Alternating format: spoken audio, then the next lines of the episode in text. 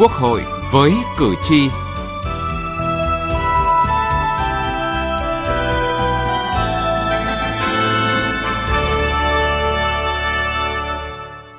Thưa quý vị và các bạn, dự án luật bảo vệ quyền lợi người tiêu dùng sửa đổi được Quốc hội khóa 15 cho ý kiến lần đầu tại kỳ họp thứ tư.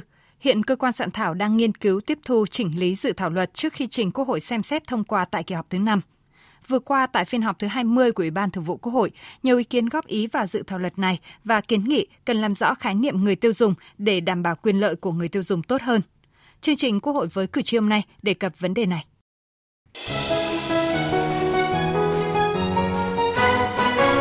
Cử tri lên tiếng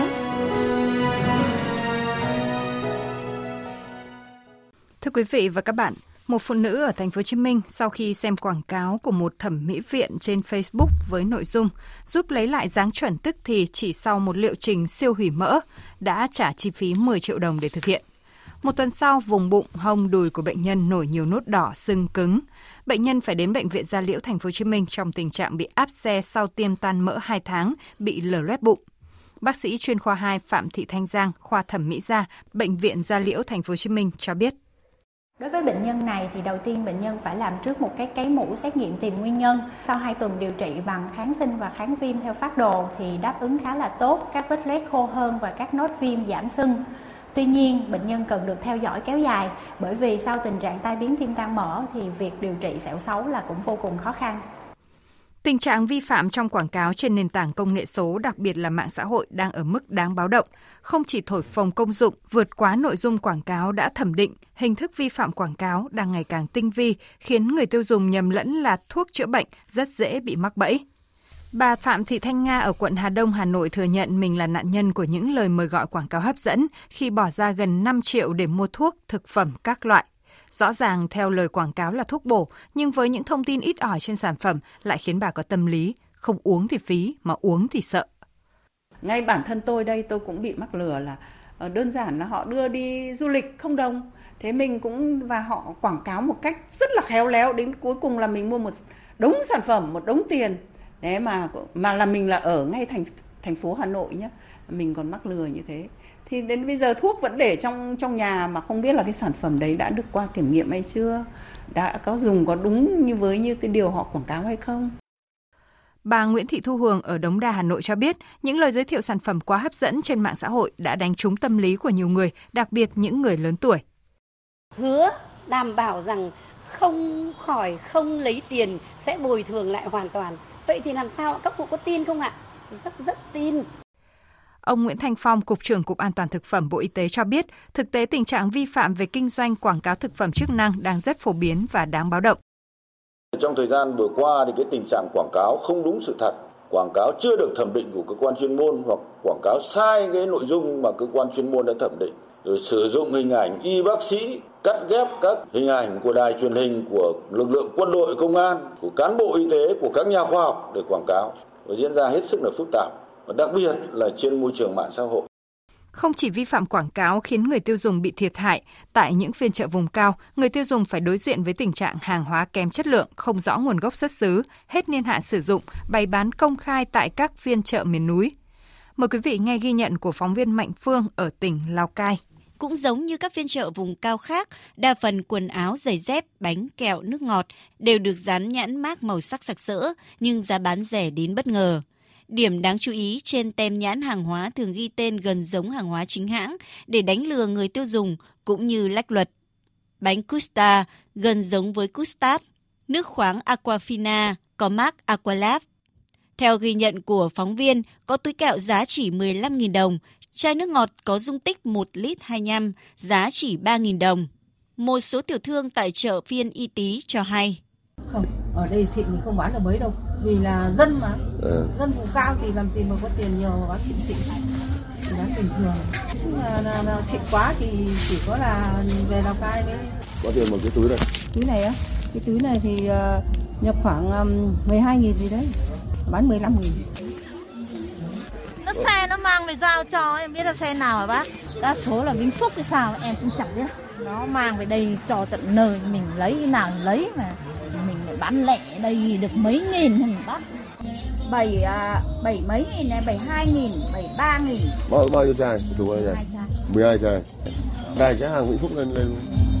Các tiểu thương ở chợ Y Tý khẳng định những hàng hóa gia công này đều có giấy chứng nhận nguồn gốc xuất xứ và vệ sinh an toàn thực phẩm từ Hoài Đức, Hà Nội, Thổ Tàng, Vĩnh Phúc, Đình Bảng, Bắc Ninh.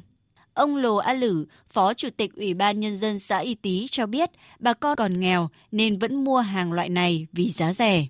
Không chỉ xuất hiện trong các phiên chợ vùng cao, hàng ngày những gian hàng di động được chở bằng xe máy ô tô vẫn luồn lách tới từng thôn bản với đủ các mặt hàng được gắn mác sặc sỡ nhưng giá bán cực rẻ. Đây cũng là cách để hàng giả, hàng nhái, quá hạn sử dụng, dễ dàng trà trộn đến tay người tiêu dùng. Thưa quý vị và các bạn, theo luật bảo vệ quyền lợi người tiêu dùng thì người tiêu dùng có 8 quyền được bảo vệ như về an toàn tính mạng, sức khỏe, tài sản, quyền được cung cấp thông tin về tổ chức cá nhân cung cấp hàng hóa dịch vụ, quyền được đòi bồi thường thiệt hại hàng hóa dịch vụ không đúng tiêu chuẩn.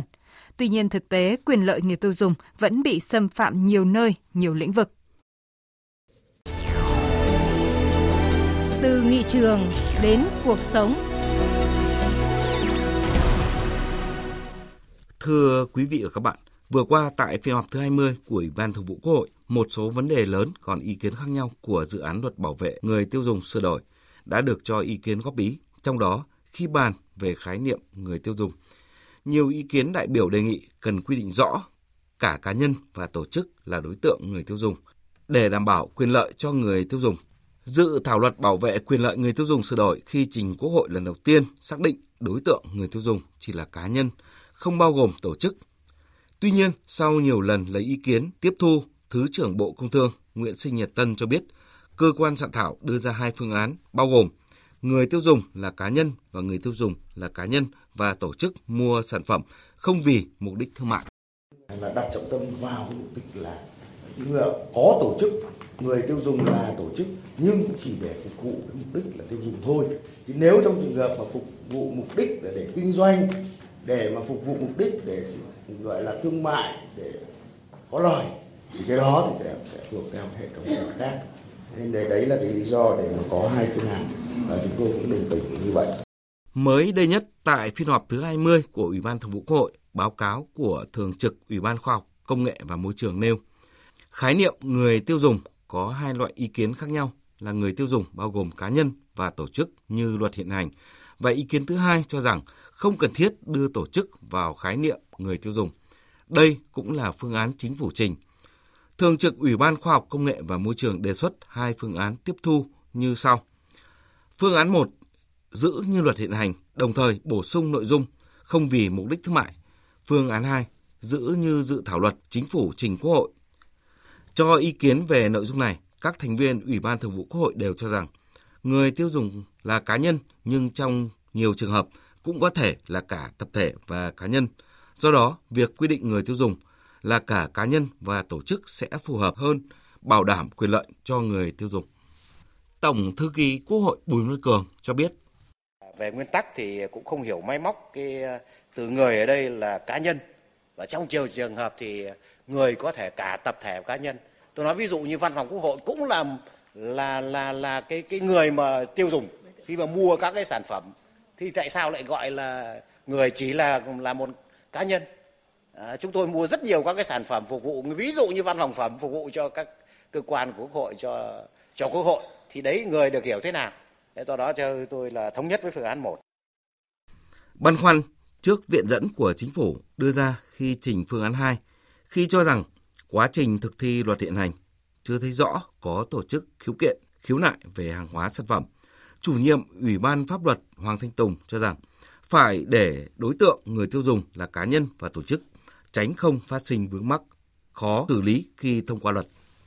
Chúng ta nhìn thẳng vào bản chất pháp lý.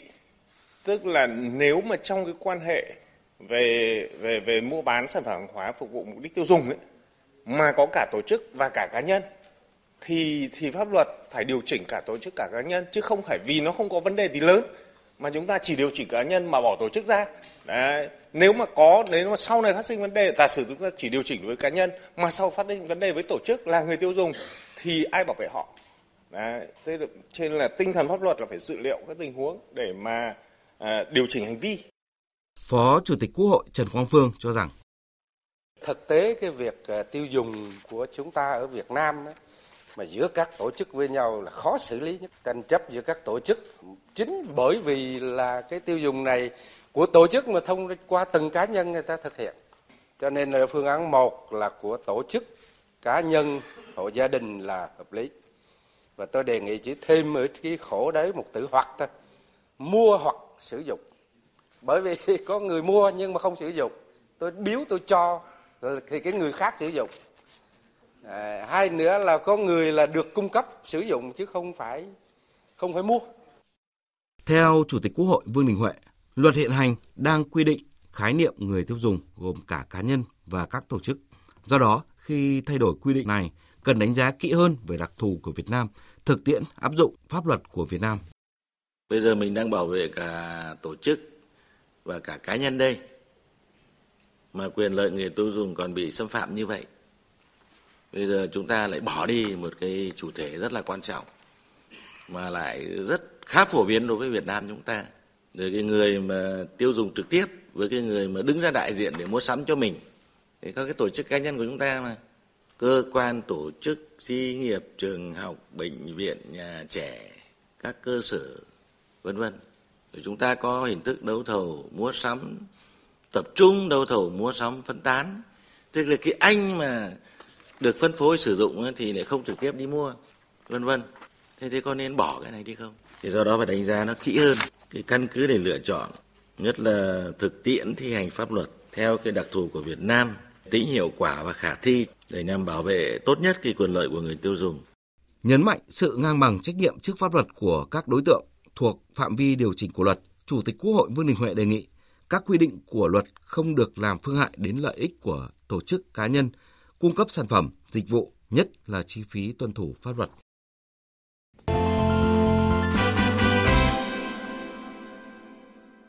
Thưa quý vị và các bạn, người tiêu dùng chưa được bảo vệ trước quảng cáo sai sự thật trên mạng. Cần có chế tài đủ mạnh để ngăn thần dược tràn lan trên Facebook, TikTok. Đây là vấn đề nhận được sự quan tâm của nhiều đại biểu Quốc hội tại kỳ họp thứ tư Quốc hội khóa 15 khi Quốc hội thảo luận lần đầu về dự thảo luật bảo vệ người tiêu dùng sửa đổi. Đại biểu Hoàng Văn Thắng, đoàn đại biểu Quốc hội tỉnh Quảng Trị cho rằng cần có hành lang pháp lý rõ ràng và đủ mạnh trong việc bảo vệ người tiêu dùng. Cần có một hành lang pháp luật đủ mạnh để truy cứu và truy xét cái trách nhiệm của các tổ chức cá nhân mà đưa các thông tin thất thiệt làm cho người tiêu dùng khi tiếp cận với các hàng hóa nó không đúng với bản chất thực của hàng hóa đó. Là điều tôi thấy cũng hết sức là quan cần quan tâm. Cái vấn đề thứ hai nữa là phải có các chế tài phải đủ mạnh để nó có cái sự răn đe. Chứ nếu như cái hành vi thì rất rõ nhưng mà chế tài xử lý thì quá nhẹ thì nó cũng không không không đủ sức răn đe cho người ta hay là có thể nói là những cái lợi nhuận người ta mang lại thông qua những cái hành vi nó không trung thực như vậy có thể còn cao hơn cái phần tiền người ta bị phạt theo đại biểu Nguyễn Thị Việt Nga, đoàn đại biểu Quốc hội tỉnh Hải Dương, các lực lượng chức năng cần tích cực quyết liệt hơn nữa trong việc tăng cường kiểm soát, xử lý và có biện pháp chấn chỉnh mạnh mẽ hơn các vi phạm này. Người ta không thể tự mình phân biệt được. Thế và người ta chỉ biết tin vào các cái sản phẩm được quảng cáo ở trên phương tiện thông tin đại chúng. Mà nếu được quảng cáo bởi những người có uy tín đối với công chúng thì người ta lại càng tin. Chính vì vậy, cho nên tôi cũng thấy là có những luồng ý kiến nói rằng là hãy là người tiêu dùng thông thái nhưng mà người ta không thông thái nổi chứ, làm sao người tiêu dùng có thể tự mình phân biệt được. Cho nên là các cơ quan chức năng phải quản lý rất chặt rất chặt chẽ chuyện này. Đại biểu Quang Văn Hương cho rằng tại các vùng miền núi, vùng sâu, vùng xa, trong điều kiện thị trường phát triển trình độ chưa thực sự cao, hiểu biết của người mua và người bán chưa đạt mức độ bình đẳng, thường sự bất lợi sẽ rơi vào người thiếu thông tin và người yếu thế. Đây là vấn đề cần được nghiên cứu đánh giá tác động kỹ càng.